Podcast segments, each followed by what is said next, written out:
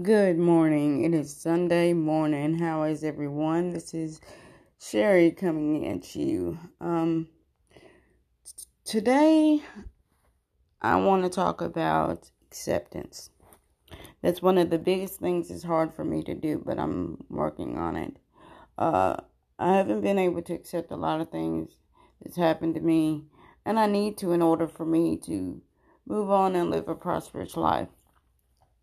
Now, my issue is that um, one of the things I'm unable to accept is my um, recent breakup with my boyfriend that I had for over a year and five months. We had just recently broke up a little over almost five months now ago. And the thing is, I was truly in love with him. I would do anything for him, and I did practically. Um, I put his needs before my own, which I know you shouldn't do, but I, I thought that, you know, if you did that, you would be appreciated, accepted, and uh, and that's not the case. Basically, what I did was, and I'm own up to my fault. Basically, what I did was I gave him the benefits of a husband without him even becoming my husband first. And that's where I made a mistake. Instead of allowing him the chance to earn anything, I was just willing to give it. And I've learned that when you do that, people tend not to appreciate you. People tend to take advantage of you. And people tend to expect that from you. Um, and that hurts. Especially when you know the love that you have for this person is real. And the and the love you thought that person had for you was fake. It was just beneficial. Um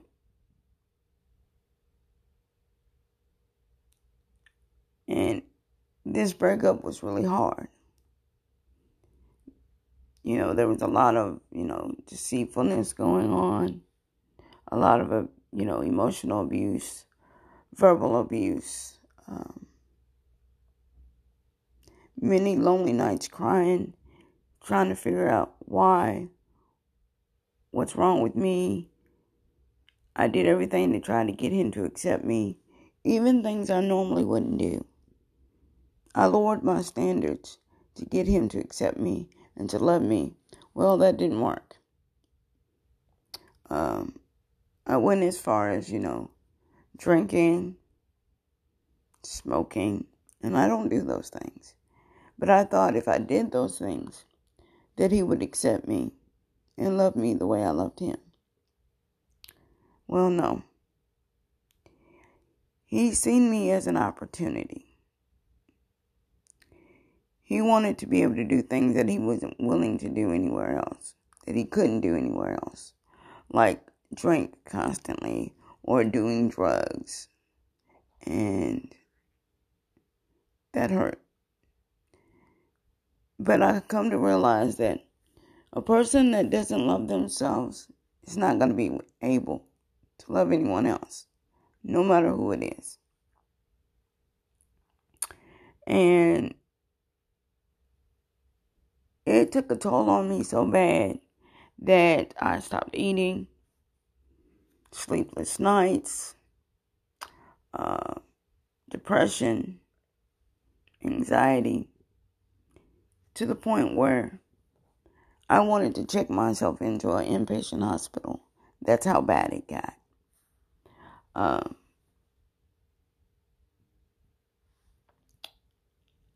I stopped having faith in people in general.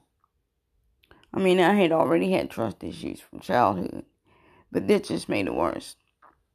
Didn't leave my house, didn't want to talk to anybody, didn't want to do anything, and I'm still that way to this day, and I'm working on it. Um, but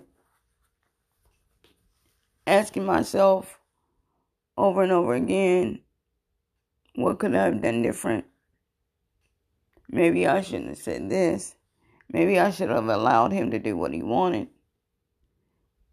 And I did for a long time. But as you can tell, or as you can see, that didn't keep him here. And he betrayed me. He betrayed my trust. He did things that I never thought he would do. I had recently came out of a relationship, a domestic violent one, as a matter of fact. He swooped in like he was a hero, and I believed everything he said. But see, that's where I went wrong too. I had to quickly learn that you cannot go off someone's word because words can be deceitful. People can say what they want, what they think you want to hear, and at the right time too. We got what the, we call slick talkers, smooth talkers, charmers. They're out there, and I've run into a few. But he hid things in his past that I didn't know about until this incident with us occurred. That he once had a DVO out on him. And I didn't know that. Because if I had known that, I wouldn't have went with him. Because why would I leave one domestic violence situation just to get into another one? I knew that he drank beer. That was no problem. I knew that he smoked marijuana. That was no problem. But what I didn't know was that he was still doing hardcore drugs. Now, he told me that he used to sell but a lot of people told me that 9 out of 10, if you're selling hardcore drugs, you're doing it as well. Now, he did tell me he used to do them, but I just recently found out he's still doing them. Because after a while, he started stealing. He started pawning things that weren't his. You know, he just wasn't being responsible with his money. He convinced me to do things out of my comfort zone, like um, move from one location that was very affordable, that I didn't have to struggle as much, to a place where I struggle. You know, I had to get extra financial help because the rent alone takes all my money. And um, it's just tough. So that this is a hard lesson for me to learn. Now, I've also recently found out that someone else we mutually know has a crush on me. Has been having a crush on me for years and didn't say anything.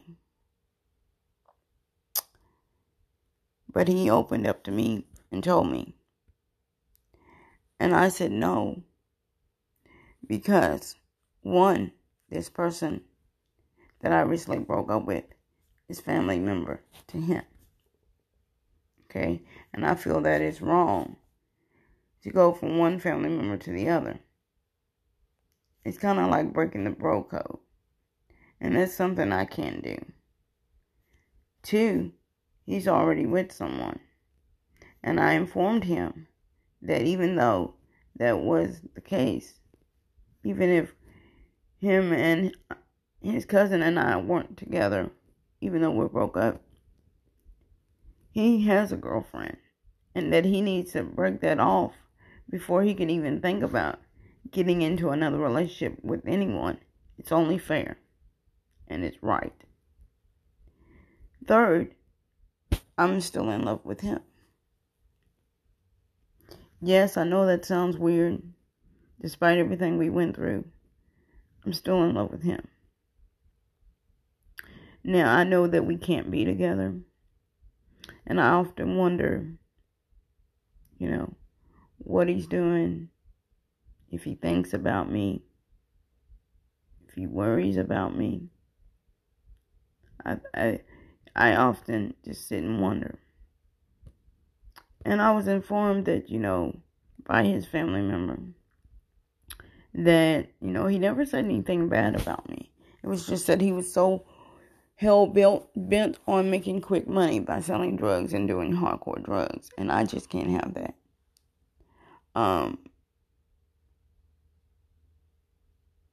that he was a fool because he took advantage of a good woman. And that's what I can't understand about people, men or women, at this point. You claim that you want someone good in your life. You claim some, you want someone that you can trust, that you can love, that you can treat well, and vice versa. But then when you get that, you abuse it. You you disrespect it. You hurt it. You betray it.